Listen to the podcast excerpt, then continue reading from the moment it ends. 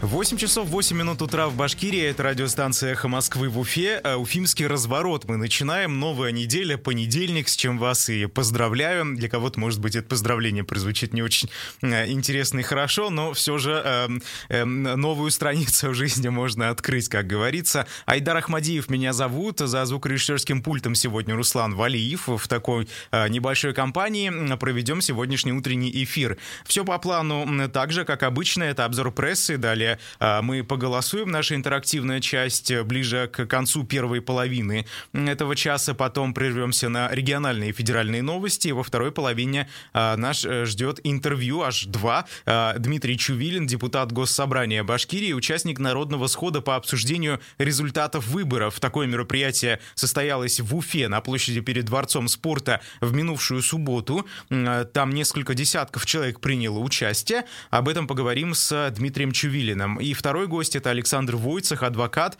А с ним мы поговорим об обвинениях в покушении на мошенничество за поддельную справку с якобы указанием завышенных официальных доходов. А фигурант, обвиняемый, это Александр Войцах, ему недавно официально предъявили обвинения. Я напомню, Александр Войцах один из тех а, юристов уфимских, которые неоднократно высказывались о якобы коррупционных связях в адвокатской палате Башкирии, ну и выступали, в частности, на радиостанциях Москвы в Уфе на эту тему. Поэтому сегодня обсудим судьям сам Войцах связывает уголовное дело э, преследования именно вот с этими публичными выступлениями. Ну а начнем мы с обзора прессы.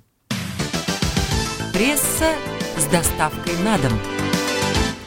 Башнефть и Уфа водоканал уличили в загрязнении воздуха. Правда, ПФО издание об этом сообщает, но мы все помним, что в Уфе жители неоднократно еще э, с весны жаловались на неприятный запах в воздухе, и вот, наконец-то, официальный ответ. При этом я напомню, что это, можно сказать, уже повторение инфоповода, но на другом немного уровне, потому что до этого э, радиостанция «Эхо Москвы» в Уфе сообщала со ссылкой на ответ э, Росприроднадзора.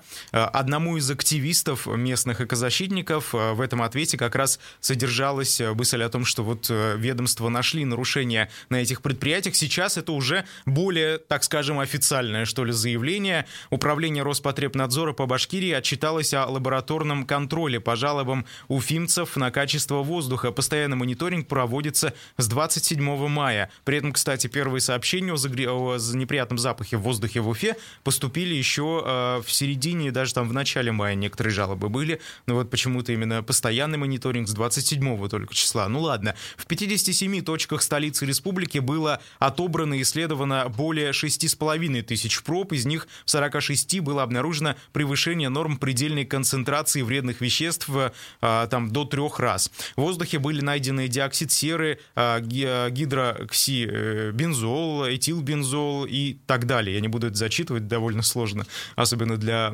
понедельника и утреннего эфира. На данный момент Росприроднадзор и региональная Минэкологии заняты поиском возможных источников загрязнения атмосферного воздуха, то есть еще, так скажем, исследования ведутся. Ранее по просьбе министерства Южное, Южноуральское межрегиональное управление Росприроднадзора провело внеплановые проверки на трех предприятиях. Это Уфа-водоканал, это а, Башнефть, эм, и им выписали протокол, на них э, возбудили э, административные дела по статье 6.3. Это нарушение законодательства в области обеспечения санитарно-эпидемиологического благополучия населения. Должностным лицам э, это грозит штрафом от 500 до 1000 рублей всего лишь, предприятиям до 20 тысяч рублей или приостановление деятельности до 90 суток. Начиная с мая жители Уфы жалуются на запах серы, ну и так далее. Тут рассказывается вся история. А вот Руслан Валиев к нам присоединился. Алиса. Доброе утро, Руслан. Здравствуйте, друзья. Да, действительно, не получается мне сидеть чисто за звукорежиссерским пультом, так и хочется. Призвание тянет к микрофону, конечно. Да, тянет к микрофону, тем более, как ты уже не раз э, отметил, сегодня понедельник э, и довольно э, сложно. Я почему решил подойти? Ты выбрал в обзор прессы публикацию «Все Уфы» по поводу встречи Сергея Грекова с журналистами, которая состоялась минувшую пятницу, а я, поскольку там лично присутствовал и вел оттуда прямую трансляцию, как раз-таки хотел бы, ну, наверное, кое-какие свои мысли на эту тему озвучить. А, значит, прежде всего, я, наверное, скажу, что сама встреча — это хорошо, это позитивно, потому что мэр у нас давно уже работает, скоро будет год, и ни разу с журналистами до сих пор не общался, и на интервью он тоже э, не ходил, но, может быть, какие-то только пресс-подходы были незначительные где-то вот в рамках какого-то мероприятия. Ну, в самом начале, э, когда его только назначили, я помню, что а, ну, было да, подобное. это сразу после голосования в горсовете, ну, там какие-то общие фразы. Я, значит, пришел для того, чтобы все было хорошо. А вот так уже, чтобы по результатам работы поговорить, а, чтобы какие-то а, какие конечные цели, задачи озвучить, то вот такого ни разу не было, конечно же. Вот, я сам тоже задавал вопросы, в частности, о том, а, как администрация Уфы видит стратегию развития городского общественного транспорта. Прямой ответ, кстати, на это получил. Стратегии, конечно, нет сказал Сергей Николаевич Греков. Мы пытаемся, по сути дела, решить проблемы, э, э, скажем так, какими-то разовыми акциями. Если уже перефразировать его, да, можно э, сделать вывод такой. Вот купили, значит, троллейбусы у нас 10 штук есть в Моэте, несмотря на то, что весь Моэт в целом чувствует себя очень плохо, имеется в виду муниципальное управление электротранспорта в банкротном состоянии и вообще там другая сейчас организация МУП э, УИТ, так называемый, э, имя руководит. Что касается трамваев, он пообещал 50 штук, э, немножко поддержанных, мягко говоря, из Москвы получить э, до конца года. Но при этом ремонтировать, как-то реконструировать э, трамвайную, трамвайную рельсо-шпальную решетку, так называемую, пока не планируется, но при этом все еще продолжаются переговоры. Ну, в общем, печально. Печально то, что нет стратегии. Вот а, то, что у нас происходит на уровне республики, так называемая транспортная реформа, в частности, на уровне Уфы, затыкание дыр происходит, но а, то, к чему мы в конце концов стремимся, мы не знаем. А раз мы не знаем, то к чему мы придем, это вопрос, наверное, все-таки открытый. Да, но Сергей Греков не только об этом говорил, он, например, еще сообщил, что передаст свой мандат. Э, он шел первым э, в списке «Единой России» в Горсовет и, соответственно, мог бы стать депутатом, но говорит, что он передаст свой мандат э, председателю морского общества Республики Башкортостан.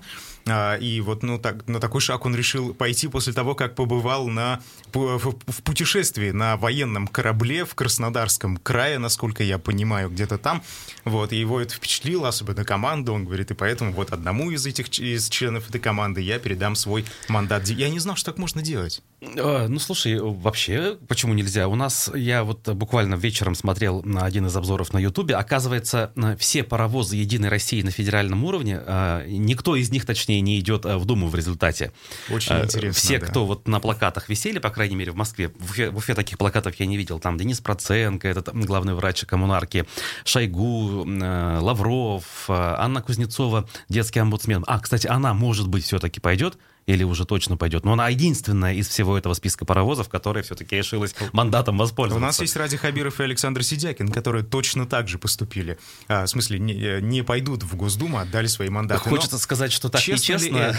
Ну, как-то неэтично, мне кажется. Потому что все-таки избиратели идут... Э, мне, мне кажется, многие ставили подписи, видя вот эти фамилии в списке. Они наверняка их хотели видеть в Госдуме. А тут вот, здрасте, все ну, остается слушай, так, тут было. проще не искать то, что нечестно, а как раз-таки, э, что честно вообще во всей этой истории. Можно ли вообще найти хоть что-нибудь честное, связанное с выборами в нашей стране? Ну, кстати, вот Сергей Греков еще сказал, что э, такого влияния застройщиков, как раньше, не будет в городском совете, а застройщиков стало меньше и так далее. Раньше, э, по словам Грекова, у них был элемент вседозволенности. Они делали так, как им выгодно, говорит Сергей Греков. Вот так, интересно. Но действительно, у нас городской совет, еще действующий созыв, он же еще действует, насколько я понимаю, а он состоит в основном из застройщиков. Там очень много представителей этой ниши рынка, но а, в новом созыве они тоже будут, особенно представители крупных довольно игроков, например, Тимур Гадеев. И вот следующий материал, который я бы хотел а, привести в пример, обозреть, это «Эх Москвы в Уфе», он касается как раз Тимура Гадеева. Ну, прежде чем ты скажешь, я все-таки упомяну, что а, трансляция всей встречи Грекова, она чуть больше часа всего длилась, она у нас на YouTube-канале «Эх Москвы в Уфе» есть.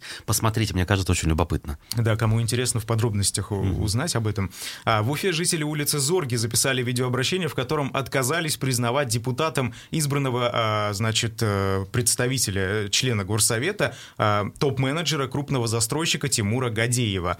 А, ролик опубликовали активисты общественного движения «Дворы наши», одним из лидеров которого, кстати, является незарегистрированный кандидат, кандидат Леонид Бирюков, которого а, сняли по как раз заявлению Тимура Гадеева в а, суд. А, член объединения объединения Олег Григорьев заявил, что местные жители не выдвигали, не выбирали заместителя гендиректора группы компании «Первый трест». А мы за него, он говорит, не голосовали, он не наш депутат, проживает он далеко отсюда. Местные жители, э, там несколько человек выступило, а, заявляют, что они Тимур Гадеева даже в лицо не знают, кто он такой а, и как вообще столько людей могли э, за него проголосовать. А там много голосов, намного он опережает и кандидата от КПРФ, и от других партий и самовыдвиженцев, если они там, кажется, были. А, вот, значит, э, очень интересная история, мне кажется, очень показательная, очень правильная. Есть живые люди, которые говорят, вот они, пожалуйста, избиратели, да, и, кстати, минувшие выходные избиратели э, то там, то сям все-таки пытались э, свои э, возражения, скажем, высказать. У нас в том числе и состоялась небольшая акция на площади у Дворца спорта. Это так называемый гайд-парк, где можно публичные акции проводить до 100 человек без уведомления. По данным, в частности, коммерсанта, там до 100 человек и было, то есть около 70-80 э, коммунистов во главе с Юниром Кутлугужиным, руководителем Рескома КПРФ. Вот. Был даже человек с плакатом, которого даже задержали полицейские близкие. Вот, но все это продолжалось, судя по всему, недолго. И это проходило официально, по крайней мере, в формате встречи а, избирателей с э, кандидатами, которые, соответственно, не, не выиграли на этих и выборах. с депутатами тоже. Ну, Там по сути, с действующими депутатами, да. конечно. Кутлугужин тот же действующий депутат Госсобрания. Вообще, акция КПР в этот день прошла в разных местах, в том числе в Москве на Пушкинской.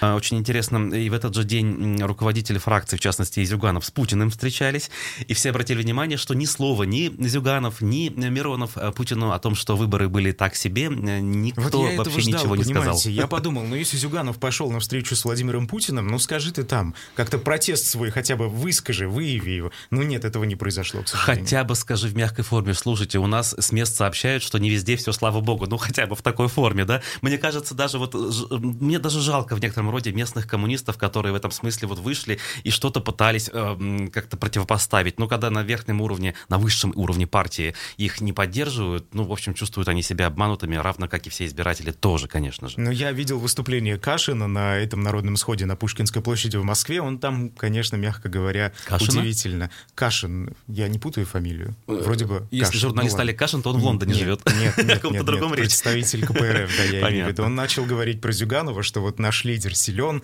наш лидер могущ там и так далее. А, Надо было песню по Владимира Путина под Зюганова переделать и спеть. А, ну, эм, к- вот, знаете, хотелось бы еще про выборы немного поговорить. В материалах Москвы в Уфе а, в Башкирии, по данным анализа Сергея Шпилькина, нескольким кандидатам в депутаты Госдумы от «Единой России» могли подделать более половины от реально полученных голосов избирателей. А, Интересная статистика. У нас есть э, графики по разным округам а, башкортостанским, госдумовским. И вот, например, Эльвира Айткулова по Белорецкому одномандатному избирательному округу, это вице-спикер Госсобрания Башкирии, а, по официальным данным ЦИК получила 229 тысяч голосов, но результаты математического анализа Шпилькина а, дают ей, значит, определяют 114 тысяч из этих голосов, то бишь половину аномальными. Ну, откуда они, вот как они там появились, да? Действующий депутат Госдумы от Республики Рафаэль, Мар- э, Рафаэль Марданшин, баллотировавшийся по Благовещенскому округу, из общего количества засчитанных голосов получил более 60% аномальных. А Рифат Шейхудинов, не единорос, а председатель партии «Гражданская платформа» по Нефтекамскому округу получил из 166 тысяч 108 а, тысяч а, аномальных голосов. Вот так. А, То есть большинство. У Зарифа Байгускарова то же самое а, по Салаватскому округе. У Динара Гельмудинова, бывшего ГИБДДшника главного в Башкирии, а, из 165 тысяч 100 тысяч голосов оказались аномальными, говорит Сергей Шпилькин. Ну и так далее. Э, К методике и результатам деятельности Шпилькина, конечно, люди относятся по-разному, но, в общем, э, лично мне, например, его методика нравится, потому что, хоть она и не является, скажем, истиной в последней инстанции, да, это аксиомы и не теоремы, доказанные научным путем, но это э, так называемый э, эмпирический э, путь, путь наблюдения, путь сравнения и элементарных логических выводов. И когда ты понимаешь, как эта система работает, ты вдруг начинаешь почему-то э, волей-неволей верить э, в эту методику и задавать э, вопросы, а почему же так происходит? Почему причем так происходит на участках, э, где не было наблюдения или деятельного участия либо членов комиссии вроде меня, а значит э, там, где были такие люди, почему-то вот этих аномалий, о которых Шпилькин говорит, говорит э, нет. Рекомендую, кстати, эфир на прошлой неделе. У нас в четверг он был в гостях и подробно рассказывал о том, э, какова его методика. Персонально ваш на YouTube-канале найти. Но если посмотреть на регионы, где Единая Россия проиграла, в России есть такие регионы, представляете, а, там э, результат Единой России, если посмотреть на график, э, то там все хорошо, как бы все голоса в едином Этих самых облачке, аномалий нет, и этот результат в едином облачке очень напоминает результаты тех единичных участков, о которых как Вот раз именно. таки я говорю. А у нас, значит, голоса за Единую Россию, они где-то далеко от остальных голосов, и это, значит, аномально, считает Сергей Шпилькин. Но, кстати, о Единой России. Тут глава района в Башкирии был отстранен судом от из уголовного дела. А это бывший а, лидер Единой России в Республике Башкортостан. Он занимает пост главы администрации Кушнаренковского района. Это Руслан Гизатулин. А на него недавно завели уголовное дело, еще в ноябре прошлого года, ну как недавно, год уже прошел практически. Его заподозрили в превышении должностных полномочий. Вот так. И суд а, отстранил а, Руслана Гизатулина от э, своих, э, от поста, так скажем, на какое-то время, э, несколько недель он до 6 октября будет отдыхать, так скажем, и не выполнять свои обязанности. Ну вот так интересно, кому хочется почитать подробнее, переходите на сайт «Эх Москвы» в Уфе, там есть материалы, вот на УФА-1 в том числе. А, Идель Реали — это СМИ, которое было признано российскими властями иностранным агентом, мы обязаны об этом говорить, а, пишет, в Уфе школы уйдут на дистанционное обучение. Из-за высоких показателей заболеваемости респираторными заболеваниями, в том числе новой коронавирусной инфекции, школьники в Уфе переходят на дистанционное обучение, в частности, 51 образовательное учреждение, где зарегистрировали высокий уровень заболеваемости и ОРВИ и COVID-19. Дистанционное обучение начнется 27 сентября, то бишь сегодня, и продлится пока что 14 дней. Оно будет организовано для учеников с 5 по 10 классы включительно. Решение принято городским оперативным штабом по недопущению распространения коронавируса. А, я напомню, что ранее а, Министерство образования Башкирии направило письмо в местное управление Роспотребнадзора для перевода учащихся пятых, а, восьмых и десятых классов на дистанционное обучение на две недели. Тогда сразу в нескольких районах Башкирии это удаленное обучение объявили, и вот сейчас до Уфы дошла волна. Но, знаете, на самом деле изначально как бы мне казалось, что логичнее подобные меры как раз-таки предпринять в Уфе, потому что здесь э, скопление людей больше, а здесь, э, ну, как бы это город-миллионник. А мне казалось, что в сельской местности намного менее опасно в связи с коронавирусом вот э, учебный год начинать в очном формате. Но власти думают иначе, может быть, у них какие-то цифры другие, но тут, конечно, вопросы возникают определенные. Но, кстати, Уфа-1 в связи с этим пишет, что не хватает техники, перевод на дистант снова застал школы Башкирии врасплох. Учителям не достает оборудования, родителям учеников нервов. Накануне стало известно о том, что вот дистанционное обучение, пишет журналист, началось. Корреспондент УФА-1 выяснил, как проходит вторая волна дистанция спустя год после первой и как систему образования в Башкирии подготовили на этот раз. Как оказалось, за время пандемии проблемы с дистанционным образованием не были решены полностью. Завуч школы номер один в Белорецке рассказала, что дистант для учителей просто сущий кошмар. Кроме проблем с техникой, в школе плохо работает интернет. Из-за этого нагрузка на учителей возрастает в разы и бьет по карману педагогов. И вот что говорит Марина э, Власенко. У нас было только одно обращение по поводу отсутствия гаджета со стороны родителей, но получилось так, что в школе было только два свободных ноутбука, и мы отдали их учителям. Из шести новых педагогов двое сразу сказали, что у них нет дома компьютера. А в качестве альтернативы мы предложили маме ребенка приходить в школу заниматься за компьютером в кабинет информатики но пока ответ не получили. А, такая же проблема наблюдается и в других школах а, Башкирии, э, сообщает э, УФА-1. Ну вот можете почитать, очень интересно, но я тоже слышу от своих знакомых, чьи дети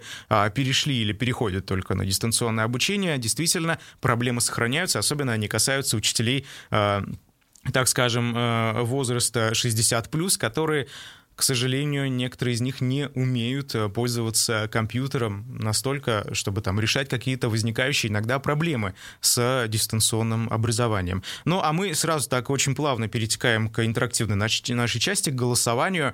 Э, как вы относитесь к новым противоэпидемическим мерам? Например, перевод школьников на дистанционное обучение, QR-коды в культурных учреждениях. Э, я напомню, что власти Башкирии такое ограничение тоже недавно установили. Теперь, например, в театр можно попасть только с помощью там QR-кода, а, это сертификата вакцинации, либо на том, что вы переболели, либо э, ПЦР-тест отрицательный, который действует, кстати, только трое, трое суток, а, либо это справка о наличии антител. А если вы относитесь к новым противоэпидемическим мерам положительно, считаете, что ситуация ухудшается, ограничения сегодня просто необходимы, и это правильно, что именно так сейчас поступают власти. Ваш номер телефона в таком случае 262 72 47. Если вы относитесь к новым противоэпидемическим мерам отрицательно, вы считаете, что все вам надоело, что хватит уже, давайте что-то как-то иначе а, делать, эти меры не, не помогают, может быть, вы так считаете, в таком случае звоните по номеру телефона 262 72 48. Голосование. Процесс пошел. Как вы относитесь к новым противоэпидемическим мерам, перевод школьников на дистанционное обучение и так далее? Положительно отношусь 262 72 47, отрицательно 262 72 48. Лично я отношусь к этому а, исключительно положительно, потому что, посмотрите, у нас а, заболеваемость только по официальной статистике растет, растет стремительно, очень большие цифры а, ежедневно Минздрав нам передает, вот э, рекордные показатели на прошлой неделе регистрировались практически каждый день. И там не просто какие-то темпы роста, там очень высокие темпы роста. В день плюс 11-12 человек новых заболевших, имеется в виду прибавление к тому числу, которое э, за прошлый день э, было зарегистрировано властями.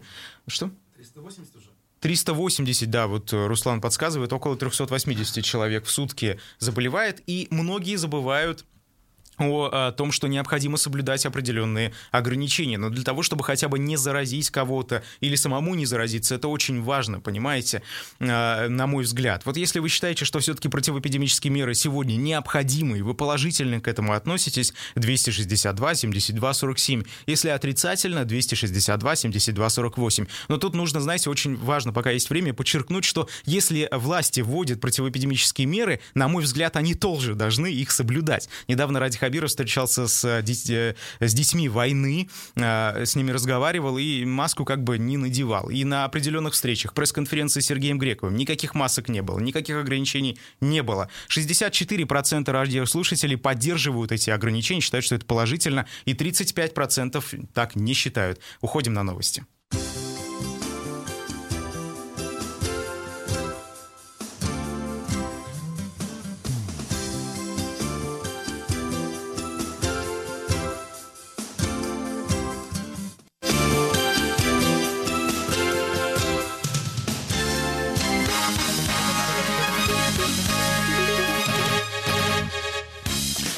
Утро, 6.30 в Москве. На эти новости в студии Андрей Шашков. Депутат Мосгордумы от КПРФ Екатерина Янгалычева покинула здание городского парламента после двух суток осады. При этом полиция, все это время караулившая политика снаружи, вручила ей повестку на допрос в качестве свидетеля. Янгалычеву ждут в ВВД Тверское завтра. Ей, а также ее однопартийцу Павлу Иванову грозят ответственностью за призывы на несогласованную акцию протеста 25 сентября в Москве. КПРФ анонсировал эту акцию из-за несогласия с итогами парламентских выборов по одномандатным округам в столице. При этом заходить в здание Мосгордумы полиция по закону не имеет права.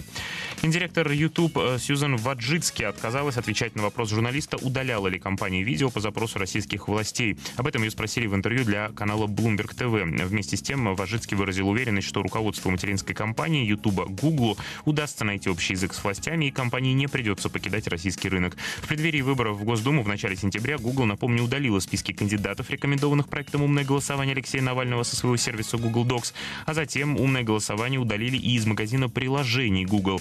Позже газета New York Times со ссылкой на источники написала о том, что компанию шантажировали уголовными делами на ее сотрудников в России. Германское издание Welt узнало о забросе в страну агента по дезинформации из России в преддверии выборов в Бундестаг. В расследовании говорится о сотруднике некой секретной службы, в задачи которой входит отстаивание интересов Москвы за рубежом. Российское посольство в Берлине в ответ на запрос газеты заверило, что человек, о котором идет речь, прошел надлежащую аккредитацию, а данный Вельт назвало, цитата, псевдоинформацией и дикой смесью домыслов и фантазий. В августе в Германии уже задерживали британца, обвиненного в работе на российскую разведку. Американские спецслужбы в 2017-м обсуждали спецоперацию по убийству основателя Wikileaks Джулиана Ассанжа, пишет портал Yahoo News со ссылкой на бывших американских разведчиков и чиновников. Обсуждение это по итогам источник, э, по данным источников шло на самом высоком уровне в администрации тогдашнего президента Дональда Трампа. Эти планы включали похищение Ассанжа из посольства Эквадора в Лондоне, где он к тому моменту укрывался уже пять лет. Таким образом, ему хотел отомстить лично Майк Помпео, на тот момент глава ЦРУ, за серию публикаций секретных материалов его ведомства. Помпео тогда публично назвал Wikileaks негосударственной враждебной разведывательной службой. А планы эти были частью кампании против организации, в рамках которой ЦРУ собиралась расширить слежку за сотрудниками Wikileaks, посеять среди них разногласия и выкрасть их электронные устройства, пишет портал. На Украине сегодня начинаются памятные мероприятия в честь 80-й годовщины расстрела в Бабьем Яру. В Киеве ждут иностранных лидеров, активистов еврейских организаций, переживших Холокост, и украинцев, которые спасали евреев в годы Второй мировой войны, за что заслужили э, звание праведников народов мира. В школах пройдет э, национальный урок памяти, а 3 октября состоится траурный марш к месту массовых убийств. Также к мероприятиям приурочена и украинская премьера документального фильма режиссера Сергея Лазницы «Бабий Яр. Контекст». И о погоде. Сейчас в Москве плюс 9, 9, пасмурно, атмосферное давление 750 миллиметров ртутного столба. Андрей Шашков, служба информации, Эхо Москвы. Три, два, один. Реклама. Поздний час, половина первого, в аптеку не пойти. Но фармленд всегда в сети. Зачем в аптеку идти? Фармленд для вас всегда в сети. Здесь цены ниже и большой ассортимент. Удобный сервис для вас, чтобы сделать выгодный заказ. Установите приложение «Фармлент». Имеются противопоказания. Требуется консультация специалиста. Дистанционные продажи не ведутся. 18+. Фармлент, что надо. По понедельникам в студии «Эхо Москвы» в Уфе подводить итоги прошедшей недели будет Азамат Саитов и его гости. Каждый понедельник вместо программы «Персонально ваш» слушайте программу «Послесловие» с Азаматом Саитовым после 15 часов.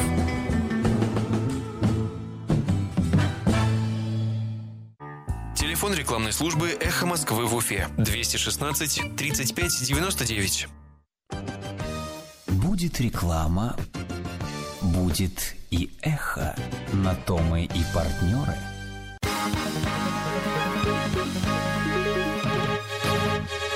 Восемь часов 35 минут в Башкирии. В эфире «Эхо Москвы» в Уфе новости. В студии Айдар Ахмадиев. Здравствуйте. С начала года Кронашпан отправил в Китай 21 грузовой поезд с грузом ориентированно-стружечных плит. По сведениям регионального управления Россельхознадзора, сертифицировано 43 тысячи кубических метров ориентированно-стружечных плит, предназначенных для отправки на экспорт в Китай. Напомним, в этом году, по данным Федеральной антимонопольной службы, рост стоимости плиты составил более 300%, 300% что послужило поводом для жалоб потребителей. По итогам анализа рынка Федеральная антимонопольная служба выяснила, что Кронашпан является крупнейшим производителем и занимает доминирующее положение на рынке ориентированно-стружечных плит. Анализ показателей хозяйственной деятельности компаний показал, что себестоимость производства плит значительно не увеличилась, в отличие от цены, что свидетельствует о наличии необоснованно высокой наценки на производимую группой компаний Кронашпан продукцию. Ведомство возбудило дело о нарушении антимонопольного законодательства законодательства и пригрозила производителю оборотными штрафами.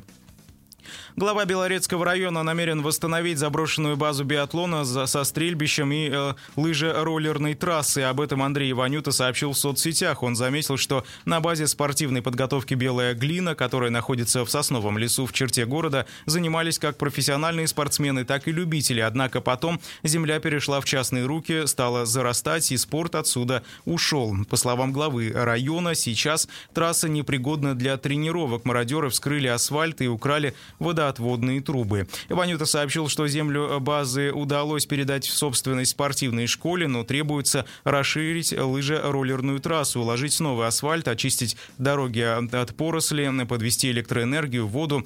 Он выразил надежду, что в восстановлении базы примут участие региональные власти. Интерес к проекту проявил председатель Федерации лыжных гонок и биатлона Максим Чудов.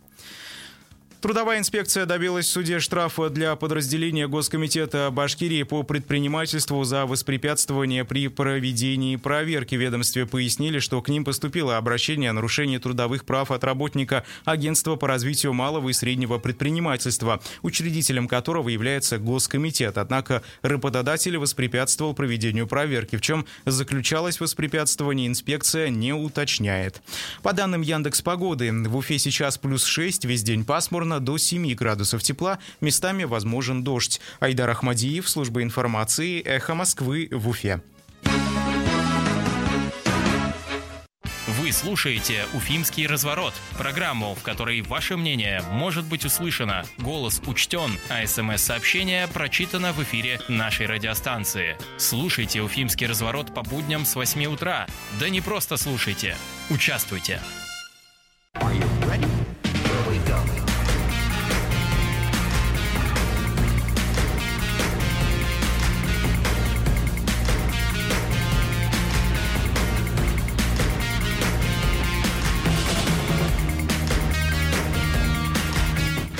продолжаем уфимский разворот на эхе Москвы в Уфе. Меня зовут Айдар Ахмадиев. Утро понедельника, вторая половина часа, вторая половина эфира. А, интервью. А, первый наш спикер Дмитрий Чувилин, депутат Госсобрания Башкирии и участник Народного схода по обсуждению результатов выборов. Я напомню, Народный сход прошел на площади перед Дворцом спорта в Уфе в минувшую субботу. Там, по данным очевидцев, а, собралось несколько десятков человек. По данным коммерсанта это 70. И они э, обсудили, что-то там поговорили по поводу выборов и разошлись спокойно. Пришел один человек, кстати, с плакатом. Его пыталась полиция задержать, но э, я, как понимаю, потом только взяли объяснение и никуда не увезли. Э, Дмитрий э, с нами на связи. Доброе утро. Доброе утро. Э, Давайте поговорим вот про этот сход. Э, Что произошло в субботу? Как вы оцениваете э, этот народный сход? Ну, действительно, это было такое народное собрание. Э, Как бы люди стихийно собрались. Естественно, я вот как депутат всегда с народом и решил э, встретиться и обсудить с ними те вот результаты выборов, которые выборами это назвать сложно на самом деле. А, Дмитрий, эм, я просто не совсем понимаю, э, когда мы видим несогласованные акции протеста в поддержку Алексея Навального, они проходят шумно, они проходят с задержаниями, а, с разными лозунгами и так далее. Здесь как-то вот э, единственная информация, которой я обладаю, прошел народный сход, поговорили про выборы и разошлись. Как конкретно этот разговор, во-первых, э, э, начался, что там э, обсуждалось, как это обсуждалось, в каком формате? Ну, во-первых, э, данное мероприятие, оно э, в строгом соответствии с законом происходило. Почему? Потому что граждане вправе собираться на мирные собрания, да, э, в специально отведенном месте. А как раз-таки, как бы нам не, при- не преподносили это, да, но площадь перед Дворцом спорта – это специально отведенное место именно для проведения различного рода публичных мероприятий. И в субботу там происходило как раз-таки собрание. Э, а Это никакое не место там для ярмарок, для торговли и так далее. да. Для собрания оно специально отведено. Ну и как раз граждане решили собраться, обсудить итоги выборов. Э, Достаточно э, серьезно было замечено, по крайней мере, что я там наблюдал, что приходили люди, которые участвовали в выборах либо в качестве наблюдателей, либо в качестве кандидатов. И все говорили о нарушениях, которые еще начались задолго, что называется, до дня голосования. Приходили кандидаты, которых не допускали до участия в выборах, в том числе в Горсовет. Приходили кандидаты, которые участвовали в выборах, но э, которым еще до дней голосования начали вставлять палки в колеса, не допуская наблюдателей, членов комиссии с совещательным голосом. Э, Приходили сами люди, которые все-таки каким-то образом удалось попасть на участки и показывали вот эту разницу в результатах, там, когда за небезызвестную партию жуликов-воров накидывали там по тысяче процентов плюсом. Да. И, Естественно, все этим э, вопросом возмущены, все возмущены этими фальсификациями. Э, И было решено все-таки продолжать вот эту протестную активность, то есть выводить протест на улице, да, каждую субботу теперь э, люди решили в два часа там собираться. В Уфе.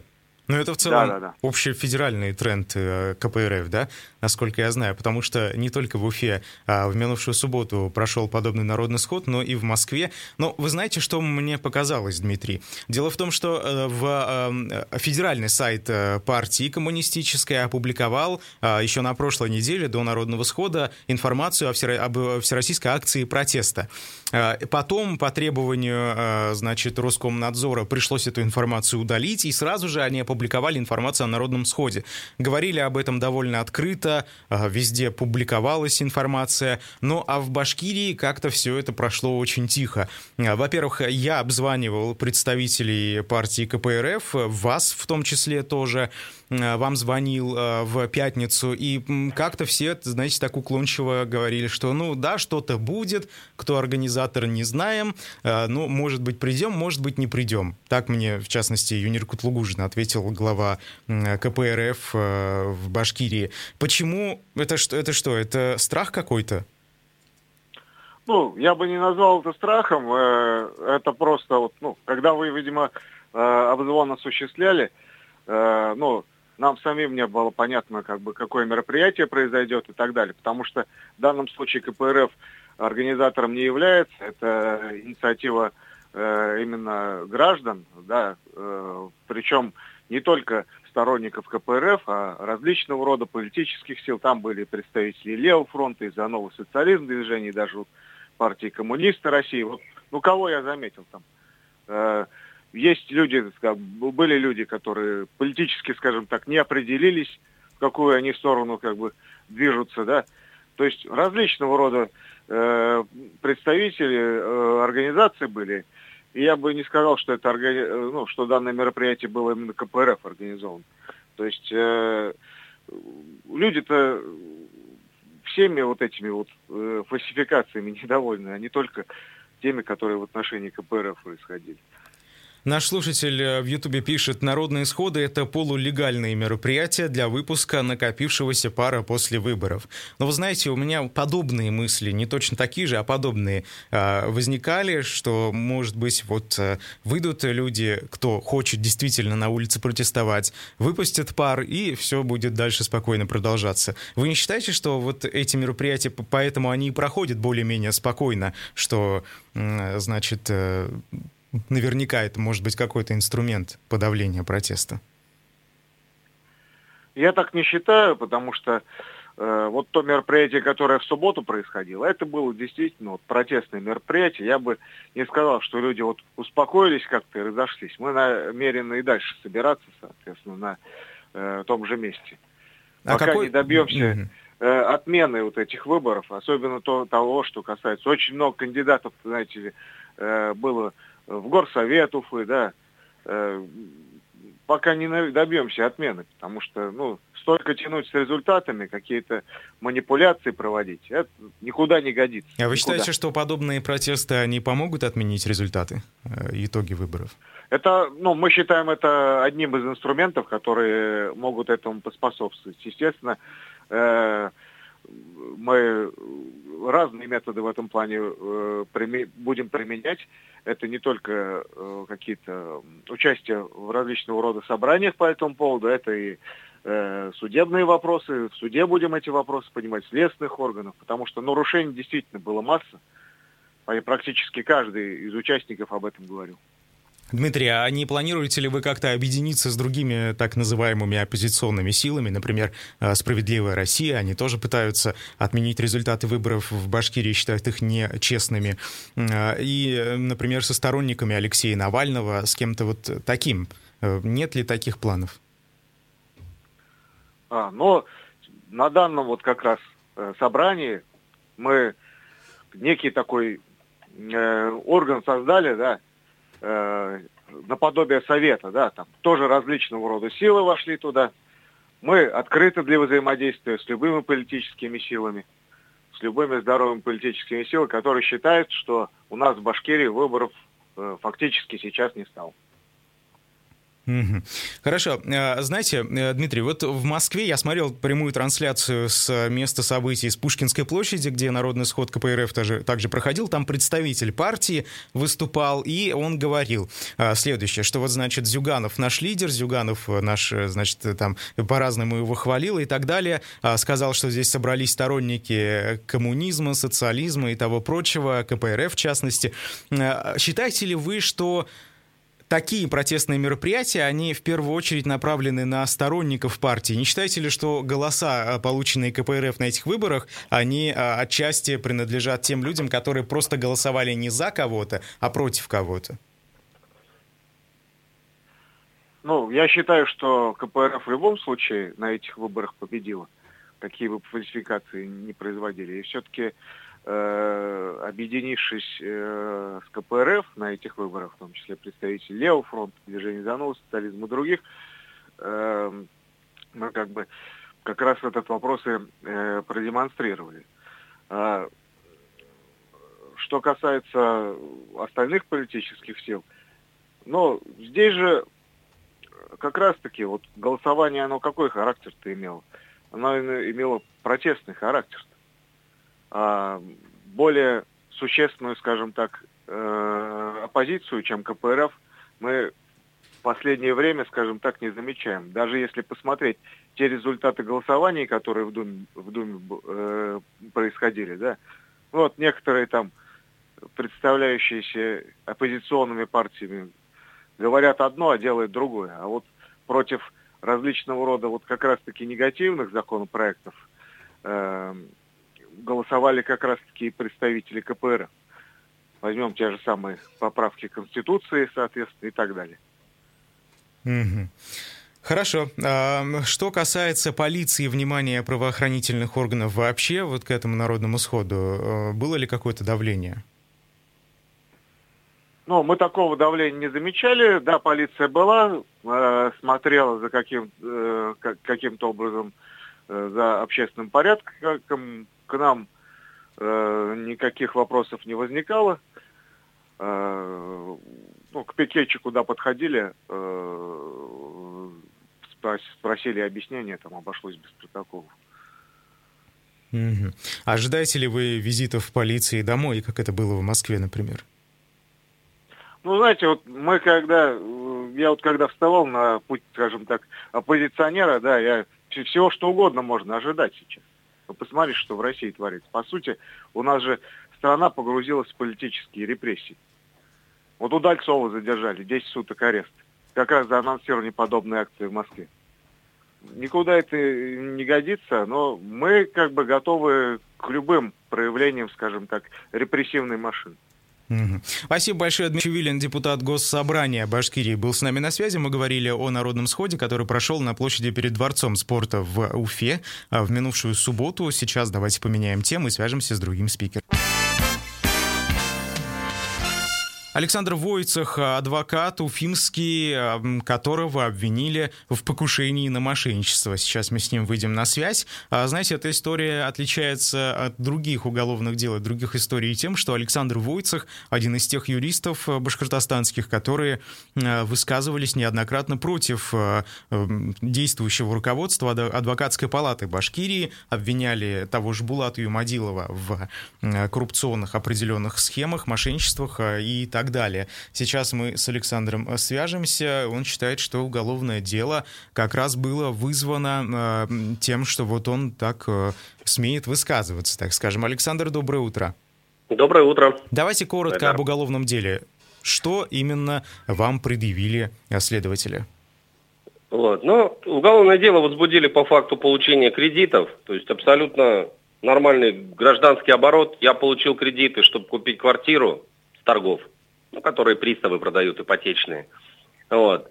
Э, купил квартиру, плачу по кредиту, а потом у меня деньги украли ну, при содействии приставов. Сейчас расследуются два уголовных дела. У меня возникли сложности, я впоследствии не смог возвратить кредит. Однако залоги я предоставил, автомобиль он был изъят. То есть, в принципе, ну, обычная ситуация, с которой сталкивался, в принципе, каждый гражданин.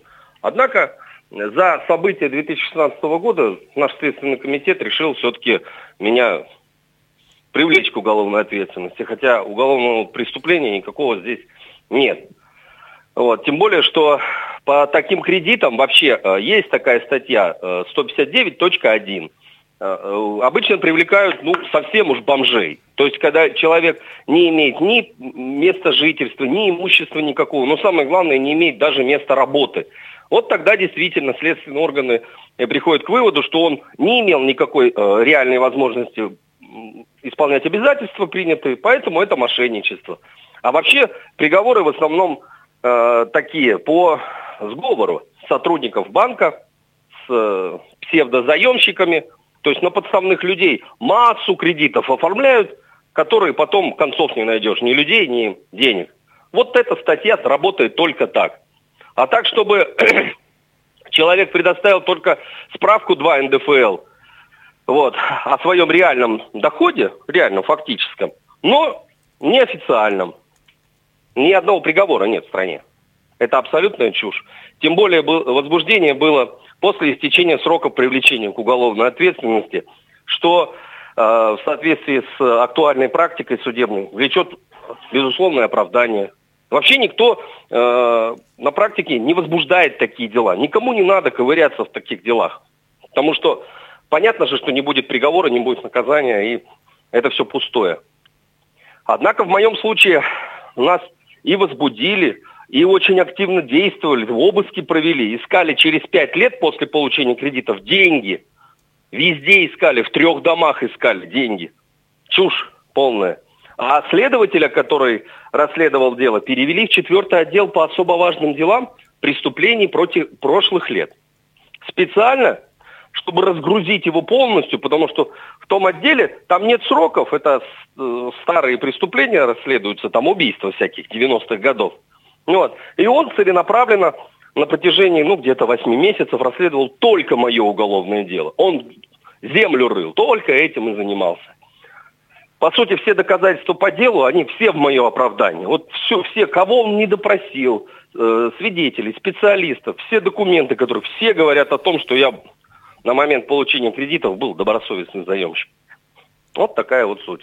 Я считаю, что это было исключительно давление на меня, вот, дело явно и имеет признаки заказного, э, целью которого является лишение меня статуса адвоката. Вот, потому что члены адвокатской палаты, руководство, они знали обо всех обстоятельствах э, возбуждения, расследования гораздо раньше, чем я. И прям мне это и угрожали. А, Следователи. Александр, да, давайте вот подробнее с этого места. То есть э, люди из адвокатской палаты узнали о возбуждении уголовного дела, о чем, по идее, не должны были знать раньше, чем вы. Когда это случилось? Я уже говорил э, в интервью, да, 20 января э, было возбуждено уголовное дело, но меня-то об этом не уведомили. Я об этом узнал только когда обыски были проведены, там, 3 там, 4 февраля. А заседание судебное у нас было 27 января. Кировском районном суде. На прениях представитель адвокатской палаты говорит, на Войцеха возбудили уголовное дело по статье мошенничества с кредитами. Вот. Это под прение, под протокол. То есть люди даже не стесняясь говорят о своей коррупционной осведомленности. А ведь это, представляете, насколько секретная информация? Они обыски планируют провести, но заказчик знает об этом. Вы представляете, когда это же тайна вообще следственная. Потом, когда я восстановил статус, это уже летом было, да, из зала судебного заседания, это в апелляции, в Верховном суде мы вышли, там было, как всегда, куча представителей, Мамяшев, там э, Махмутов, Зайдулина. Вот. Они мне говорят, а мы тебя все равно лишим статуса, мы тебя все равно лишим. Вот будет приговор по тебе, мы тебя лишим. Понимаете, в каких условиях приходится? Э, защищать права Александр, людей. а получается, вы считаете, что у руководства адвокатской палаты Башкирии есть какие-то связи со Следственным комитетом? Они не могут не быть. То дело, как было прекращено, это мы, мы все время трубим о том, что, э, я имею в виду по факту хищения в адвокатской палате, там коррупционный след. Понимаете? Здесь не нужно э, какой-то инсайт знать. Они в открытую демонстрируют свою коррупционную связь. Понимаете, на мероприятия приглашают руководство Следственного комитета, прокуратуры, на свои вот такие потешные мероприятия. Фотографируются с ними. И То есть тем самым они рекламируют как бы свои коррупционные услуги. Да? Вот мы видим, видите, имеем связь. Все же прекрасно знают, как адвокаты дела решают, да? Ну, решалы. Вот они показывают, смотрите, мы можем с ним вот так вот прийти за ручку поздороваться. Ну, то же самое со мной произошло. Мы же прекрасно знаем практику, как работают, что тяжелейшим образом удается возбудить уголовные дела там, где действительно есть преступление, действительно ущерб людям причинен. А в моем деле, представляете, даже ведь ущерба никому нет. Там банки мало того, что отсудили всю задолженность, да, обратили взыскание там на заложенное, продали все долги. И э, Следственный комитет несколько раз сделал запрос в банке. Будете писать заявление, будете констатировать ущерб. Они отказались. Они больше не правообладатели. Поэтому мне предъявлено обвинение даже не в мошенничестве, а в покушении на мошенничество. А при данной статье, получается, нет ущерба. То есть преступление как бы не доведено до конца. И на протяжении всего расследования меня уговаривали согласить на прекращение дела в связи с истечением сроков. То есть под лишение статуса. Ты как бы признаешь тем самым вину, это прекращается уголовное дело, но у тебя будет факт привлечения к уголовной ответственности, и ты больше нигде никогда никуда не устроишься. Вот им что нужно было. Александр, не то, а неужели эм, какие-то федеральные именно э, офисы, так скажем, там прокуратуры, следкома не вмешиваются в ситуацию в Башкортостанскую? Вы же обращались неоднократно, насколько я знаю. Ну, обращались, но, понимаете, э, тройным кольцом ограждения у нас федеральные органы закрыты. Очень трудно туда пробиться. Ну, игнорируются и обращения, и публикации в СМИ. Нам до сих пор, кстати, неизвестна судьба э, постановления о прекращении уголовного дела в отношении Юмадилова и там э, группы неустановленных лиц из адвокатской палаты. Это постановление было передано в Генпрокуратуру, насколько я знаю. Вот после да, этого тишина. В настоящее время все еще идет проверка э, в Генпрокуратуре по нашим жалобам. То есть обоснованность прекращения уголовного дела проверяется Генпрокуратурой. Были десятки депутатских запросов Государственной Думы. По ним, по нашим заявлениям, групповые тоже обращения были. Вот. А также Генеральная прокуратура дала указание э, возобновить э, доследственные проверки по всем другим эпизодам, по которым не были возбуждены уголовные дела.